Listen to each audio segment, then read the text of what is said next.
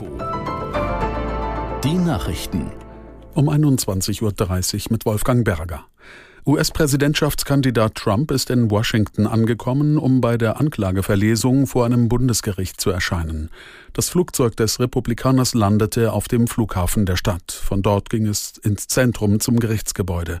Trump ist der erste Ex-Präsident in der US-Geschichte, der sich wegen einer mutmaßlichen Straftat vor Gericht verantworten muss, und das in gleich mehreren Fällen.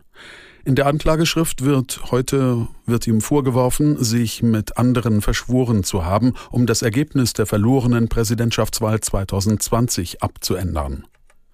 Nach gut einer Woche ist der havarierte Frachter in der Nordsee in einen niederländischen Hafen geschleppt worden. Die deutsche Umweltministerin Lemke zeigte sich erleichtert. Aus Berlin Efi Seibert. Die Gefahr, dass das Schiff vor der Küste untergeht, ist gebannt. Darauf reagiert auch die deutsche Umweltministerin erleichtert. Sie sagt, das Wattenmeer entgeht einer potenziell verheerenden Umweltkatastrophe. Auch die deutschen Nordseeküsten wären bei einer Ölpest gefährdet gewesen. Nun ist das Schiff geborgen und soll an der Hafenmole von Emshaven in den Niederlanden entladen werden. Mehrere Autodecks sind durch den Brand eingestürzt. Im Hafen können auch der Treibstoff abgepumpt und die Schadstoffe entsorgt werden. Eine mögliche Verschärfung der Abschieberegeln in Deutschland hat ein geteiltes Echo hervorgerufen. Die Grünen kritisierten die Pläne von SPD-Innenministerin Faeser. Von der Union und der Gewerkschaft der Polizei kam dagegen Zustimmung. Flüchtlingsorganisationen meldeten rechtliche Bedenken an.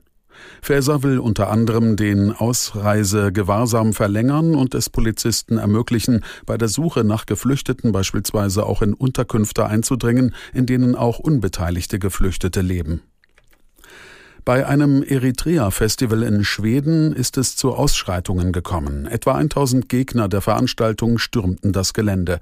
Aus Stockholm Julia Weschenbach. Mehrere Menschen wurden nach Angaben der Behörden bei den Tumulten schwer, einige weitere leicht verletzt. An mehreren Stellen auf dem Gelände stieg kräftiger Rauch auf. Laut schwedischen Medienberichten sollen Zelte angezündet und Steine geworfen worden sein. Ein großes Polizeiaufgebot war vor Ort. Das Kulturfestival nördlich von Stockholm findet seit den 90er Jahren statt.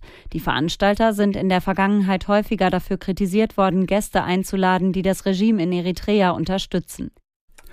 Und das Wetter in Norddeutschland. Nachts wechselnd bewölkt und gebietsweise weiterhin Schauer 16 bis 12 Grad. Morgen einzelne Schauer, punktuell Gewitter, vor allem an den Küsten und in Vorpommern längere freundliche Abschnitte 18 bis 23 Grad.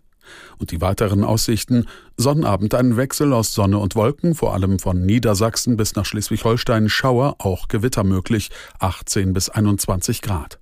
Sonntag oft wolkig, teils Regen bzw. Schauer, örtlich Gewitter. Dabei 16 bis 20 Grad. Das waren die Nachrichten.